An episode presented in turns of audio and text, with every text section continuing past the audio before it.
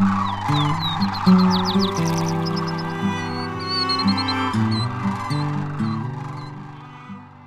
the Willapa National Wildlife Refuge to your backyard, this is Willapa Nature Notes.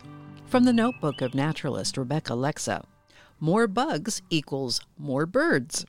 If you're enjoying gardening now that the weather is nicer, you may also be watching your local birds as they nest and raise their young. These two activities are more closely linked than you might think.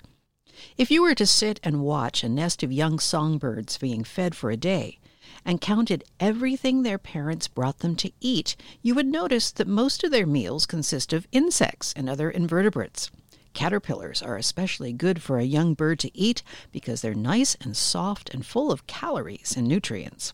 In fact, part of the reason that butterflies and moths lay so many eggs is because most of their young will end up as food for birds or other animals.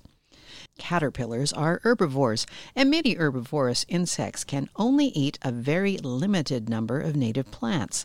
Plants often develop toxic chemicals to protect themselves from being eaten, and herbivorous insects often have only adapted to being able to tolerate a few of these.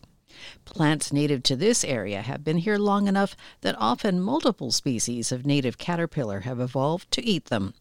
But if those native plants are replaced by non native species, whether vegetable, ornamental, or otherwise, the caterpillars no longer have food and they die out. While a few non native caterpillars may have been brought here along with the exotic plants, they aren't as numerous as the native species once were. That means there is less food for the baby birds, and fewer of them will survive to leave the nest. So this year, consider adding some native plants to your garden and yard. Over time, you'll help create an oasis for native insect species and provide food for your local birds, too.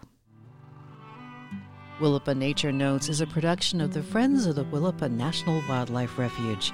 And until next time, enjoy the outdoors. It's in our nature.